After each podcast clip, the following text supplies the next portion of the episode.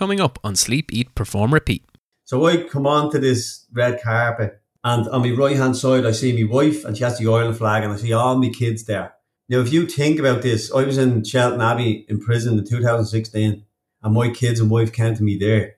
And because I made a choice to change and go in a different direction, I'm now on the finish line of an Ironman, collecting the Irish flag off my family and going through the, the, finish line to become an Irish professional triathlete. What a man and what a story. Our truly inspirational guest today, Ger Redmond, tells us an unbelievable story, the journey he's been on in his life to date. So do stay tuned to hear all of the wisdom and inspiration that he fills this episode with. But if you haven't already, please do subscribe on Apple Podcasts or on Spotify. Follow us on Twitter at Separate Podcast or on Instagram at Sleep, Eat, Perform, Repeat. We're truly grateful every time someone subscribes, listens, or follows, and we have some prizes to give away from Avonmore Protein Milk this week, so do keep an eye out for them. And finally, thanks to Ger, thanks for listening, and let's get to the episode. Welcome to Sleep, Eat, Perform, Repeat with your hosts, David Clancy and Kieran Dunn. This is a podcast about high performance. What we are striving to achieve is to figure out what makes high performing individuals tick, why they do what they do, and why they are successful. Enjoy a journey of stories, lessons, and learnings. Welcome, welcome, welcome. Today we spoke with Ger Redmond, professional triathlete, coach, and former prisoner. Ger has a unique, powerful, and inspiring story to tell. In 2017, he decided to change his life and is currently changing a generation for his family, having gone from prison to pro triathlon whilst raising a family in Dublin. His motto is no excuses, and this is a huge part of his commitment and work with the athletes he coaches every day. Having completed Ironmans at the highest level himself, this is a story of grit, resilience, and putting in the hard work. We hear about Ger's life and how it turned upside down from a potential route to professional soccer at a young age, back to raising a family in his teens. We unpack why the late Kobe Bryant inspires Ger. We discuss training philosophies and what a normal day looks like. Ger shares his story with troubled youths, prisoners, and athletes these days, about how circumstances don't have to dictate your future self, how powerful self belief is, and life really is full of challenges for all of us. Ger Redmond, thanks a million for coming on. How are you doing, Ger? I'm good, boys. How are yours? Yeah, we're well, and look, really looking forward to hearing all about your story and what makes you tick, Ger. But before we get into triathlon, we've noticed a nice yellow and purple jersey hanging on the wall behind you. You wouldn't mind telling us a little bit about that? Yeah, so that's Kobe Bryant. So I, growing up, I was never, no one ever inspired me. I think it was because, I suppose, of my upbringing. I'd never had any inspiration in my life. And I grew up thinking like that. Found it very hard to get anyone to inspire me, especially people on Instagram or anything like that. I was always like, you know, didn't really find anyone. And then when it was only when Kobe Bryant passed, I looked at a YouTube video and it sort of resonated with me. And um, I got a lot from him then. And um, definitely resonated with what my core goals are, my core values are getting up early. Um, I have a big family, five kids, and I'm a coach as well. So I need to get everything done early. So I don't believe in excuses. You get up, you get it done. There's enough time in the day. It's 24 hours in a day, everyone. So, uh, hey, use it well. And this is why this guy is up my wall because uh, we resonate. That's brilliant. And no excuses. Yeah, that's something I've seen on your channels.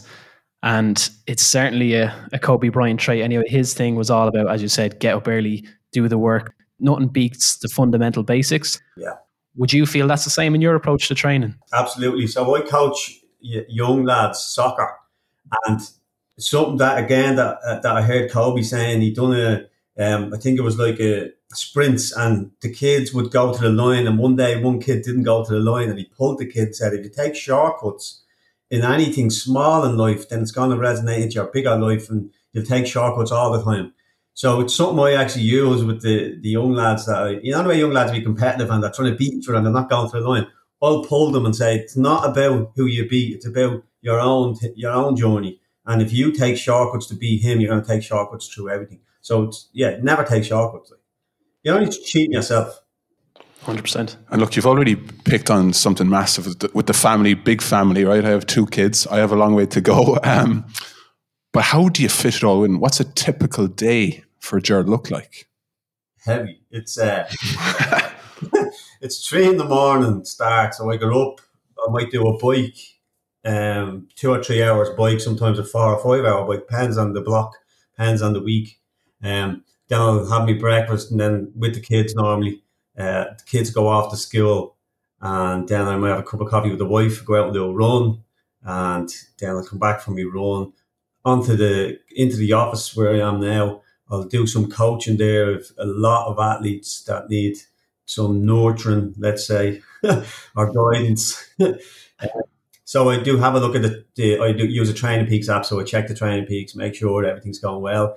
Then I might do a swim then, depending, toy depending, or core strength and conditioning, or some stretching. Um, and then the kids come in from school and I try to be a dad then for the day. yeah, well, that's hard. That's harder than the sessions. that was going to be my question. Which is the hardest bit? Yeah, they're they're head wreckers. uh, but you know, yeah. good. Um, but it's just about having a balance, and I suppose putting your dreams and your goals. Um, I wouldn't say like I mean you can put them first, but like you can put them first, but you know it's just an excuse. People saying I have kids and I can't follow my dreams. It's an absolute excuse, hundred percent. Anyone that says different just believes in their own bullshit. You know, you've got to make time for yourself, and the body does adapt. I know you get tired for the first month. I, I'd be tired nearly all the time but the body does adapt, and if you take the right nutrition, the right vitamins, the right approach, um, it's all doable. Because like I can walk around now and I'm tired sitting here, but I'm fine. You know, because you do adapt. And I know I'm following my dream, which is the most important, and the mental side is very strong from that. So I'm good. And with all those ch- all those children, right? You're the dad. How much how much of an awareness do they have about all that stuff you do in a day? Like their whole mindset has changed. They do no excuses. They fall, they come to me and they'll be like, seriously, get back on the bar. Cause look, I have two gymnastics, uh, gymnasts, so they're, they, they're constantly out in the garden on the, on the, the bar, you know, the big bars. Um, they're doing flips and all this sort of stuff. Um, and even when it's raining now, they'll say to me, Dad, no excuses, we're going out, you know. it's resonating through the whole family, like which is awesome for me to see without me even pushing it on them because I don't push it onto them. Like obviously when they do certain things, I'll say, you're only making excuses, you know, I'll use that anatomy to tell them, know, that's, you know, you're making excuse there. You can absolutely do it. 100%. I'll tell them and show them how to do it. Um, and they see me doing it. So I use that, but I don't force it on them. But then when I hear them saying you know, Dad, wait you see this or wait you see that, like they're doing, they're, they're actually competing against each other, doing 20 backflips on the trampoline they're up to 25 each now. They start off at 10. And then it's like, because I set them goals, say, right, at the end of the week, whoever can do 10 gets 5 euro. They start at 10. And then it became competitive. she done 15, she done 15. They're up to 25 each now. So it's definitely, um, it's definitely moving through the family, you know what I mean? And look, I came from total different, different uh, environments. So Just changed my whole generation. And for me to see that, it's just gold to me because that was the whole objective, you know? And just building on that, you mentioned that you don't tell them what to do. So, as someone who's trying to look after kids, what you're trying to do is give them the best life, give them the best chance possible. But you kind of want, you have all these dreams for them, but you always want it to be their dream. How do you guide them without, you know, directing them down a path or, you know, making them become a triathlete? What's your process for that? You gotta let kids be kids. They gotta really enjoy themselves and have fun. At that age, like if you see that they have potential in something, by all means push them. Do you know what I sort of do? My kids love gymnastics, so what, what I'll do there is for them is find the best place for them to get coaching. Right, that's me doing my job. So I'm not going to push them. I'm not going to say to go five times a week. We put them in once or twice a week into the best place possible because that's where they're going to get the best training. So that's what I'll do my mindset. I won't tell them to go now, look, if we book up for a 10 week course, you're going to 10 week course. There's no excuses. Do you know what I mean? It is what it is. You're sick, you're dependent. You know what I mean? Not if you're the broken leg, we won't go, right? you know what I mean? Within reason, you know the way kids, you know, if they're just, they just don't want to go because they want to play with their game. It's not happening. We signed up for it. You're doing the train, you're doing the block. And at the end of the block, if you don't want to do anymore, that's fine. We'll have a chat about it. But yeah, so I'll just push them in the right direction and get the right coaching for them. Um, yeah, that's it. But the main thing is for them to have fun and, and set them little goals, little competitions like that. I plant seeds without them even realise, you know what I mean? I'd say, I bet you you can't do that. and look, triathlon, everyone knows, right? Three disciplines, really difficult, right? Ironmans, there's so much to it. You're a dad of many. when did you make the transition in your head that saying, look, triathlon's what I want to be as a professional and I can still balance everything else? I suppose if you want to jump forward to that, it was in 2017. I had done one Ironman, full Ironman. I started in 2017. 2017, I started, right? I'd done an Ironman six months later. And I could never, I couldn't even swim. Couldn't do one end of a pill. But I'd done an Ironman six months later. I'd done it in 11 hours and people said I would suffer, right? In the marathon part of it. Like, you do that marathon, you're going to suffer, you're going to hit this wall, all this baloney, right? Bullshit. I didn't suffer, right? I was like, this is what you call suffering. Training. I was a 15 year old and I lost. I lost becoming a professional soccer player due to a bad generation. I was dragged down the wrong road that I didn't want to go down. I was put on that road and I had to look after four kids under the age of 10. My father was locked up. My mother left myself, my sister look after four kids. She went to Liverpool with another man. A month after my father was locked up, so left us in the absolute shit. And that sent me spiraling down. I had a ball of negative energy. I was lashing out on everyone. No one could do anything for me. Didn't want to listen to anyone. And um, yeah, I was just going back a bit there. Well, to, to answer your question, in 2017, I done that Ironman. Then I then I said to myself, I'm going to test myself with the toughest Ironman in the world, which is Lanzarote. Went over there again. I actually went looking for the suffering this time to find out how I got this, you know, um, had I got like this, not a power, but like, you know, was I able to endure uh, long endurance race without suffering? And was I able to use the negative feed that I had and turn it into a positive? which I found I could do because in, again in Lanzarote I went looking for it on the bike. The bike is about two and a half thousand, two thousand six hundred meters elevation. I was grand. I was like, come on. I'm actually shouting myself going around. I'd say people are going, who's this nudge? you know, because I was I was actually loving the pain. I was loving this suffering because this to me was not suffering, but I was feeding off it.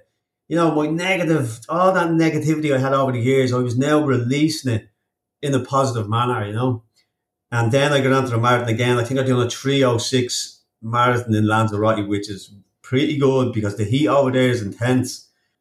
This is not suffering. All showy is, but I was bringing myself back to when I was suffering, and I was using that negative energy to propel me forward. Do you get me?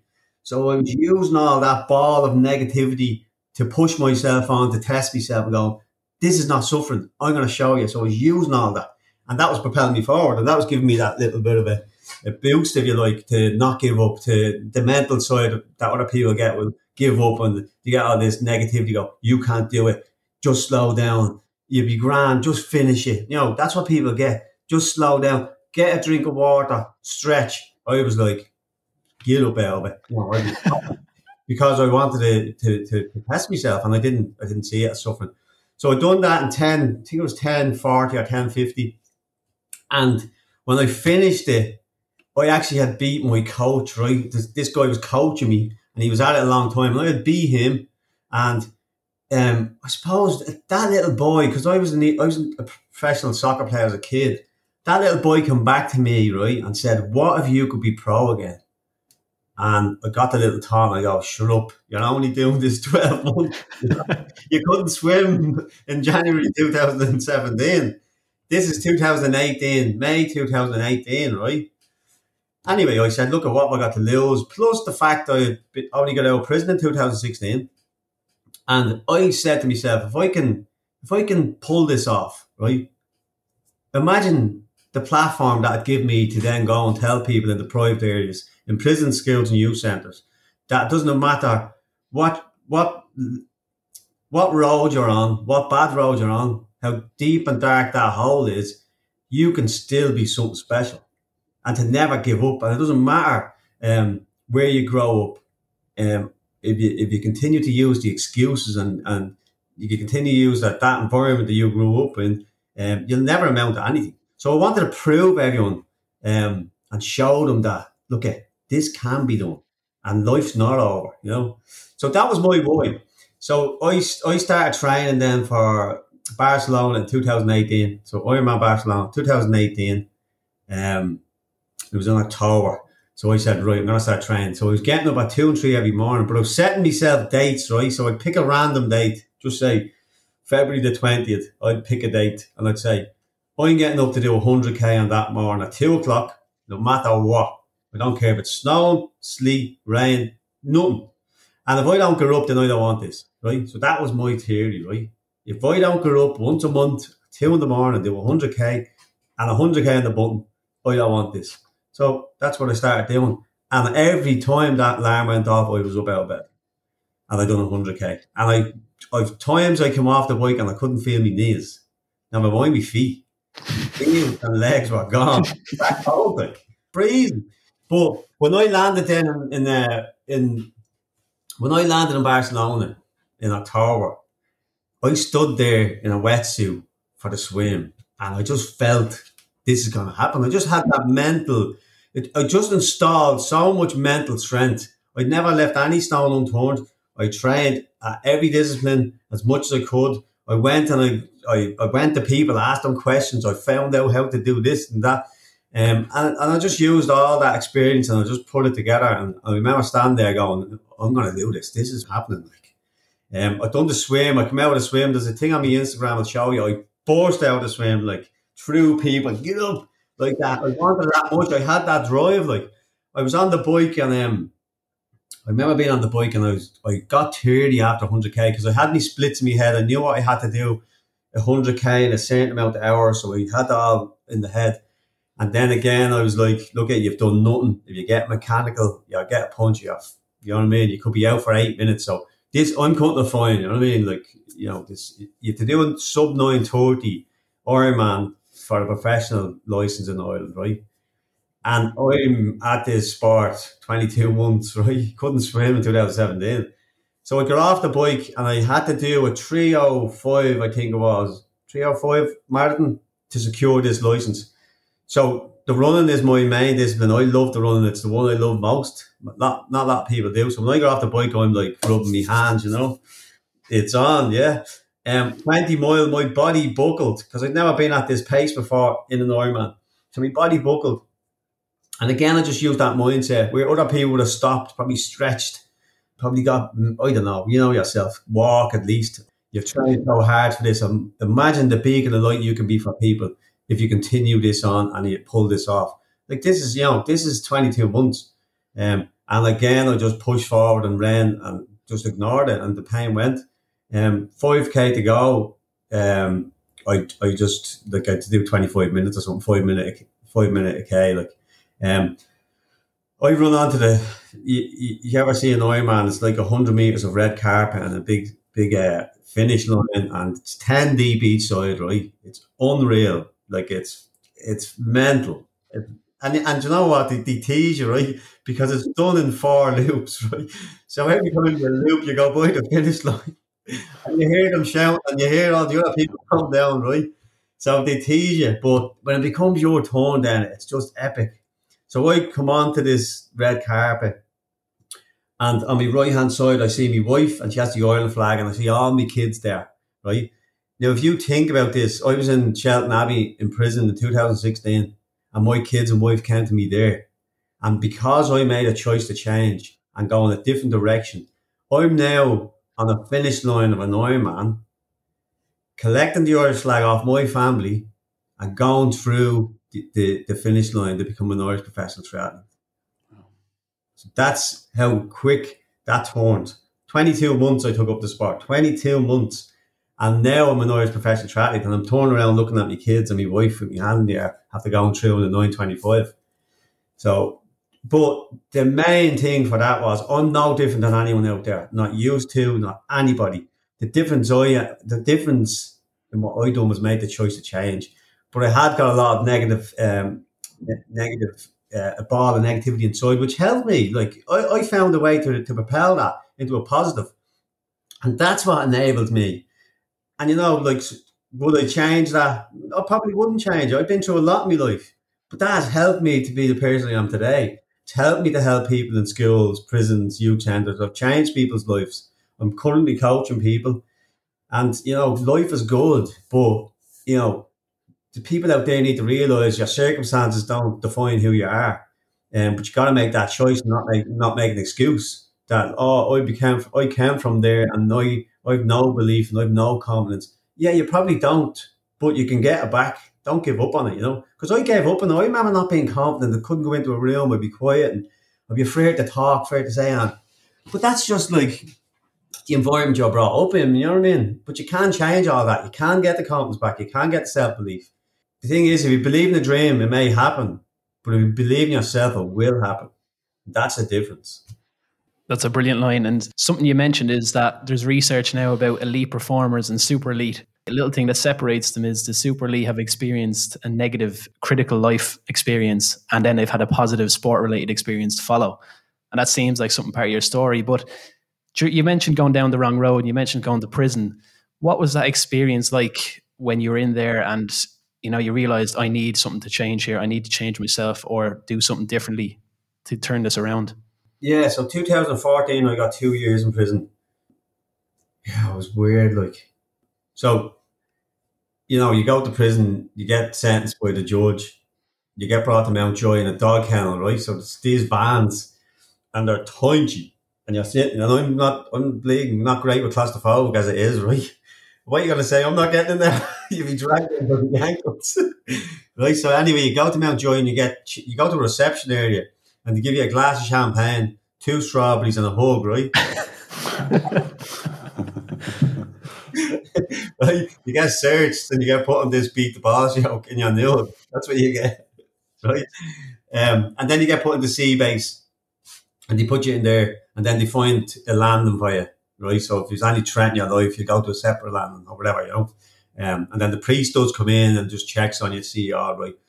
I remember the first night I was there, but I had a picture of my daughter um, and I had it on the wall and I started crying. My father had been locked up and had done the same to me, right? And I swore I'd never do that and I cursed them. And here's me sitting in a cell with kids outside and I've done the exact same thing to them. The exact same. And that killed me more than that, you know. And that's that's sort of the start of me wanting to change my generation and say, you know what, I'm going to take the reins now because my granddad was locked up, my father was locked up, and here's me, exactly the same thing, following the footsteps of a bad generation. And then, funny enough, then when I got into Shelton Abbey, then my son Ross was born in October 2016. A couple of things happened. Now I got chased by a hit squad in 2016. Um, very, very frightening experience. So that was another thing that I was thinking about. Jesus Christ, it will be could be gone at any minute. Then when my son Ross was born, I remember sitting there going, "That's it! Like I'm, I'm gonna change. Uh, I'm gonna change this whole generation. I'm gonna spoil this kid so much that he's gonna go, my dad's a hero." Now I didn't think I was gonna be a professional athlete. Right? I had no intentions of any of that. I just had intentions of changing, taking up a sport, being a dad, not being involved in criminal activity, just being a role model that he could look up to me because I never looked up to my own father, and I swore that was it. I'm not gonna have that happen. So that was sort of the, ch- the start it. But the experience in prison, prison is full of a lot of people childhood childhood trauma, and that's the way I'll explain it. Ninety five percent of prisoners have been through childhood trauma like myself, and have acted in a negative way, whether they take drugs to control it, or whether they act in a violent way, or they take up robberies, or they do something. But the thing is, like you know, there's not enough out there for kids to like not enough like in terms of counselling or in terms of pushing them into sports, not enough free sports. Because I know growing up, I'd have never been part of sports if it was if there was money involved. If it was like five euro to do that, five pound, I wasn't going. Or if it was going to Butlins and it was ten pound, I wasn't going. So there's a lot of kids still out there now these days, and they're still being deprived of this because the mother, most of them don't have fathers, right? A lot of fathers go away. And then the mothers tend to drink or smoke or do tablets or whatever they do to control their emotions or their shit.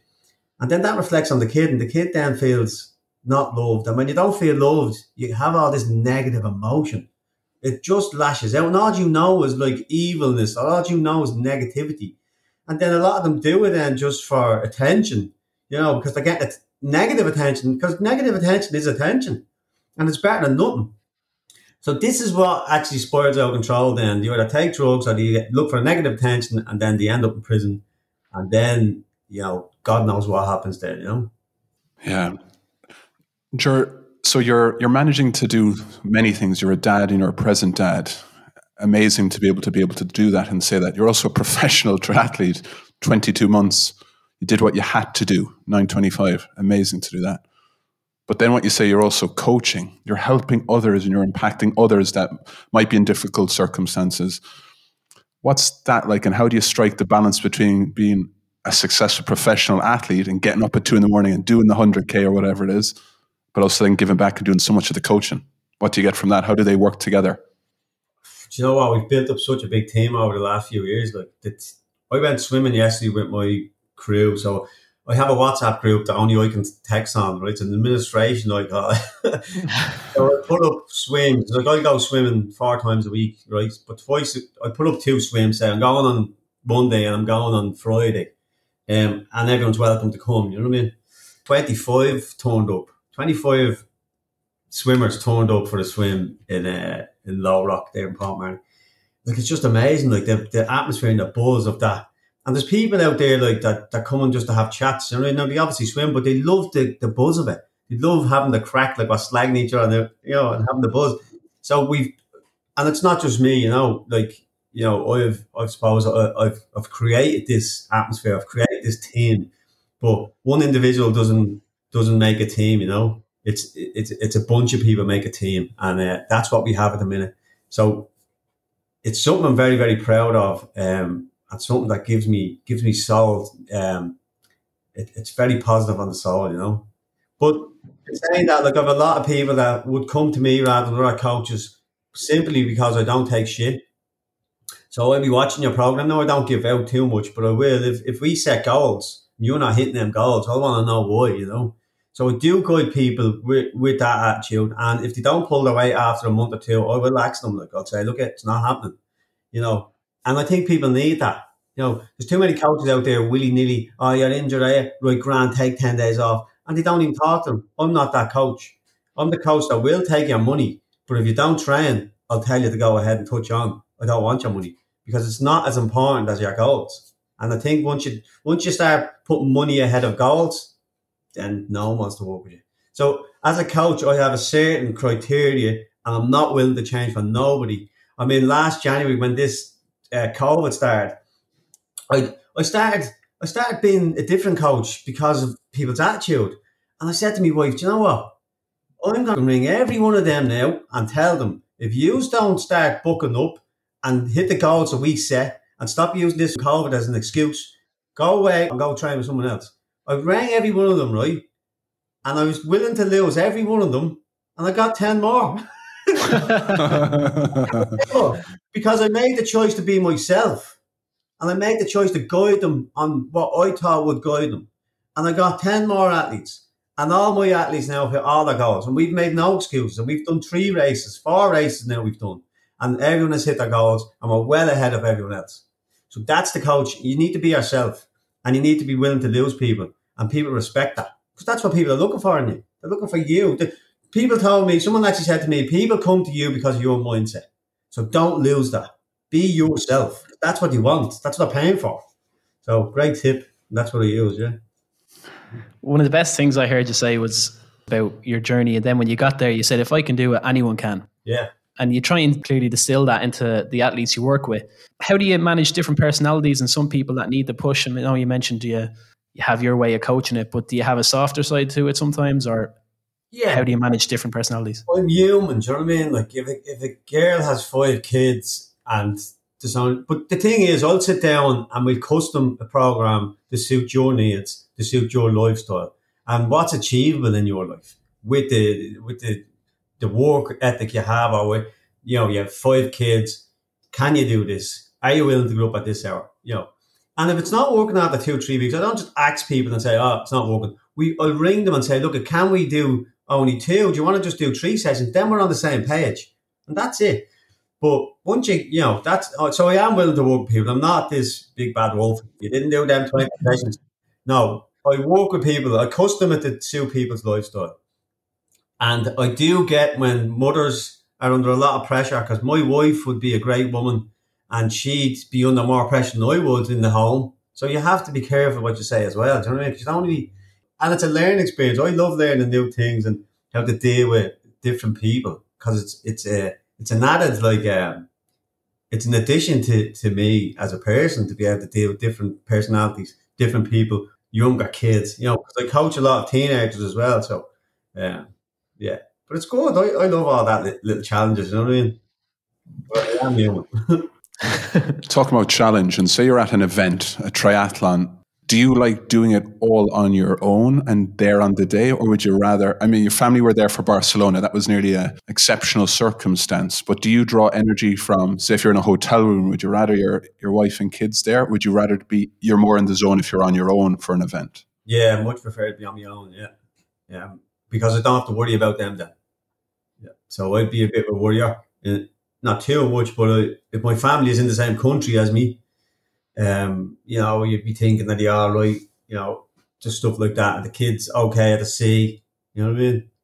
So for me, I'd rather travel alone and go over and be in the zone from day one and just nail it. Yeah, that's more that that that's a better race for me than have all my family there. You mentioned something earlier about the Barcelona race, and you decided this is the day, this is the day I'm going to do it.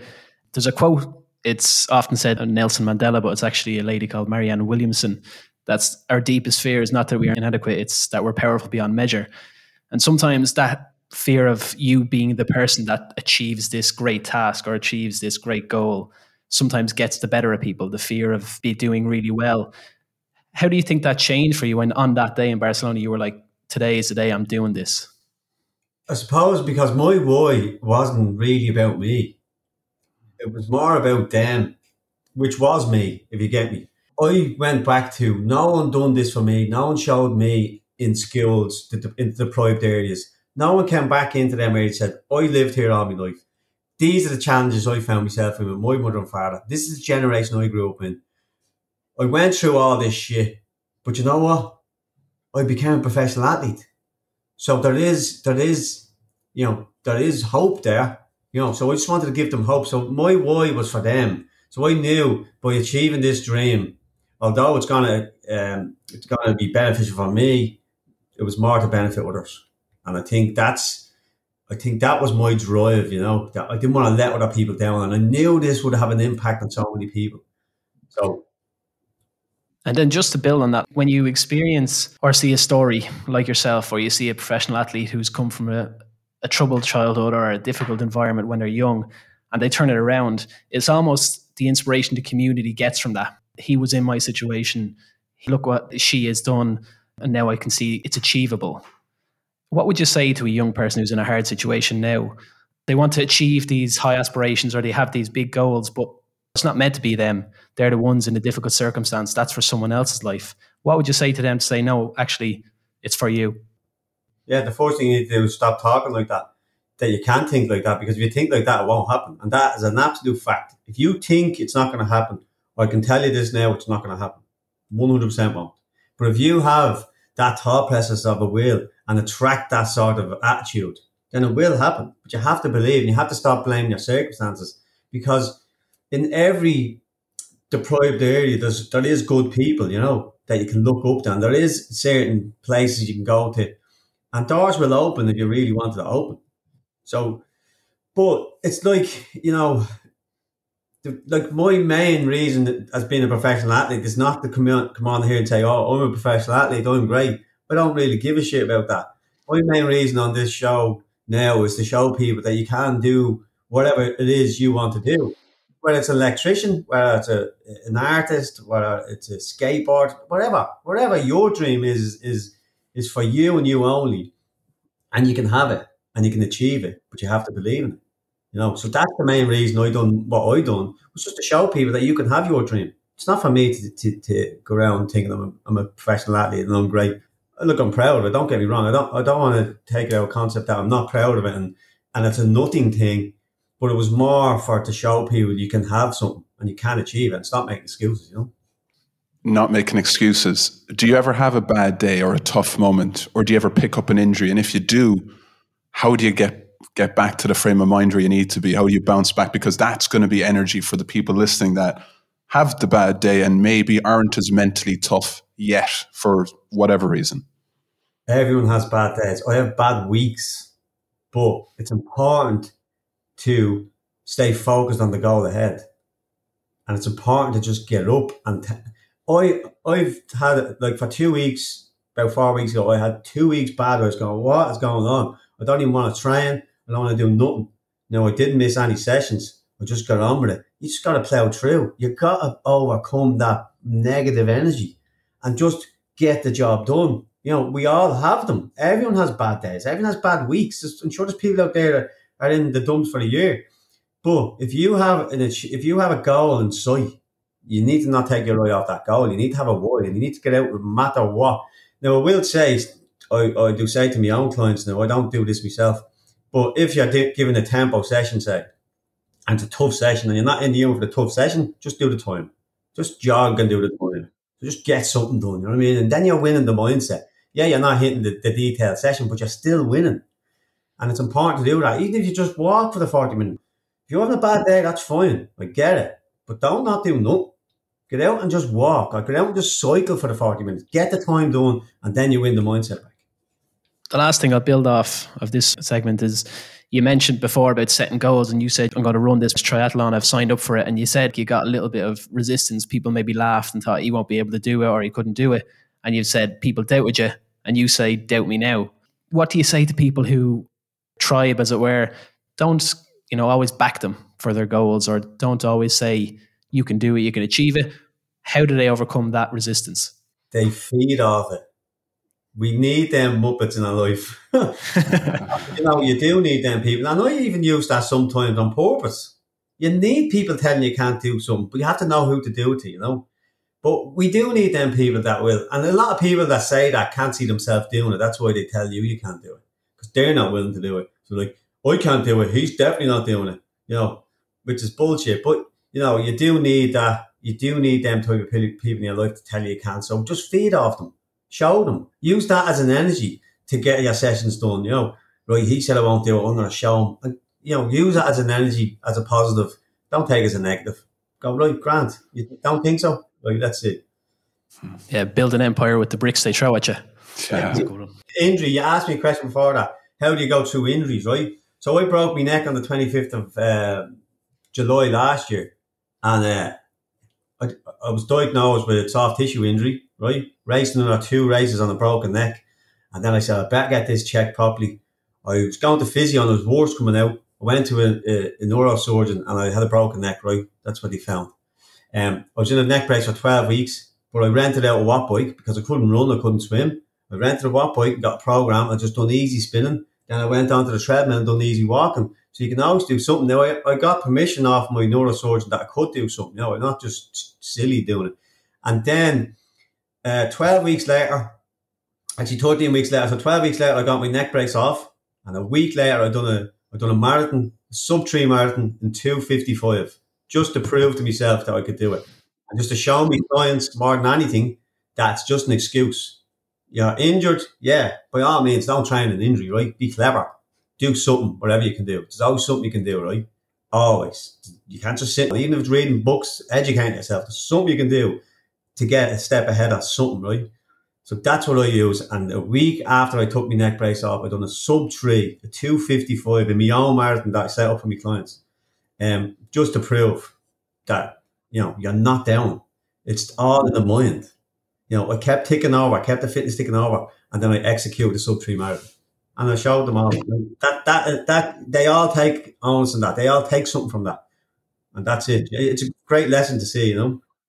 Yeah. And throwing bricks next. What what what are you doing next? Be that as a coach, be that as an athlete, being that as dad. What do the next months, years look like for for yourself? Um, like I mean, I'm looking to do a sub. I'm looking to get as close to 830 in an Ironman as possible. But that's what I'm geared towards now. Um, and then, so I'm, I'm thinking like two years because financially it's just, you don't get back to now. There's no sponsorship. Now I have got base to race, Dublin Osteopath and uh, GRX Nutrition, but it's, and with all due respect, it's materials. You know what I mean? I do something with them, they do something with me, which is great. And I'm, I'm, I'm very grateful for it. But in Ireland, you don't get any sponsor where someone could say to you, there's 40 grand a year, stop coaching, um, put all your work into training, be a top athlete, right? Top professional athlete. Get a swim coach, get nutrition. I, I don't have that. Um, yeah. So the question was, what's what's next? What's next? Just yeah, two years as a pro probably, and then I'm probably going to look at doing a two thirty marathon in Dublin. That'd be a, a great achievement. I'd love to do a two thirty in Dublin, um, and be a great coach and try and achieve um, my athletes' goals. Like for them to come back and go, you know, we smashed it. Yeah, that's great. You know what I mean? That's I'll be proud of that. My last question is just about you're clearly an inspiration to so many, and you've gone through huge amount of trials to get where you are. But one thing you mentioned years ago is that you used drugs or substances in order to speak about maybe your negativity or what was inside. Used it as a way, an outlet for stuff. For people who maybe do it with alcohol or maybe would do it with substance at the moment, is there anything, any advice you'd give to them of how they could speak about their issues, their problems, their challenges with people without using the substances or the alcohol or whatever it is? Yeah, so like I can tell you what I've done and what, what worked for me. Um, so the first thing I would do is get fit, right? So the first thing you need to do is get fit. And when you get fit and healthy, and it could be just walking, could be cycling, whatever it may be. It doesn't have to, could be just dipping in the sea, but that's a fit mindset and you're going to be around positive people. So that's the first thing. Start eating healthy. When you're in a good mindset after a few weeks, then start thinking about counselling. Because what happened was when people talked about counselling to me when I was drinking and taking drugs, I was like, "Flee, go to counselling, right? Because you're not ready for counselling. But as soon as I got fit, then I started toying with the idea because the mind was a lot stronger then. And then I went to counselling. Counselling and sport has saved my life. Counselling more probably than anything because sport will give you the fitness and will give you the outlet to get let off a lot of steam. But if you don't go for counselling, that little turtle is going to come out at some stage, right? And it's going to affect you. So what you need to do is go to counselling and get rid of all that resentment or whatever it is, the negativity or whatever the problems were that you encountered that has you in the place you're in. Get rid of it all. Talk about it. Talk counselling has been has been one of the, the biggest and the best tools made available to me ever. Now the only thing is and actually there's there's, there's a couple of spots actually in Darndale, there's a place in Darndale um, that give free counselling to from I think it's twelve to twenty three year olds and it's fairly rapid like um, so there's good good couple of places around that give them free counselling. Um, I'm not too sure about the adults, but definitely um, get fit and then go for counselling. Hundred percent, counselling is a good thing. Ger, for someone who's excelled across so many so many things, you know, as a dad, as a, as a professional triathlete, as a coach, as a boxer, which we touched on off air, um, it's only fitting we finish with the last question of the show, which is, what does high performance mean to you, Ger Redmond? High performance not much. I give me. I mean, I, I, suppose it does in a way. I always wanted to be at the top of my game on anything I took up. As you said, the boxing. I took up boxing. I was Leinster champion twice in one year. Anything I was, I was actually in my school in secondary. I was the sports person of the year every year for six years. I I was the All Ireland soccer skill champion at the age of fifteen. I led the Irish team out. I won loads of cross countries. So yeah, I love being the top of my game. I love that. It's nowhere I love more than the, the feeling I get from from pushing myself to that limit. The feeling I get. I don't know whether it's it, it, it takes away that. I suppose that negative feeling I used to get as a kid, and and I feel so great when I'm out there pushing myself to the max. That I'm exerting that negative into a positive, and I'm just at one with pain. So that could be it, you know. I just love pushing myself to the absolute max and seeing what I can do. And who am I when the back's to the wall? Sure, Redmond, look, we, we love that. There's so much there, so many messages and lessons for people listening. Just thanks very much for your time. Really grateful. And yeah, let's see that time in two years and let's see two and a half in Dublin. We'll be there. Be looking forward to that. Cheers. Thanks for the time today. And thanks for giving me the platform to tell my story as well, because I'm sure it'll help people that we probably will never know, you know. So well done, boys. Keep up the good work. Thanks a million, Jared. Thank you for listening to today's episode of Sleep, Eat, Perform, Repeat a story of high performance. This was brought to you by Hauora, a whole person wellbeing company founded and run from Dublin, Ireland. Find out more at hauoralife.com, spelt H A U O R A life.com. Please rate, review, and share the podcast. Some people want it to happen, some wish it would happen, others make it happen. The GOAT, Michael Jordan.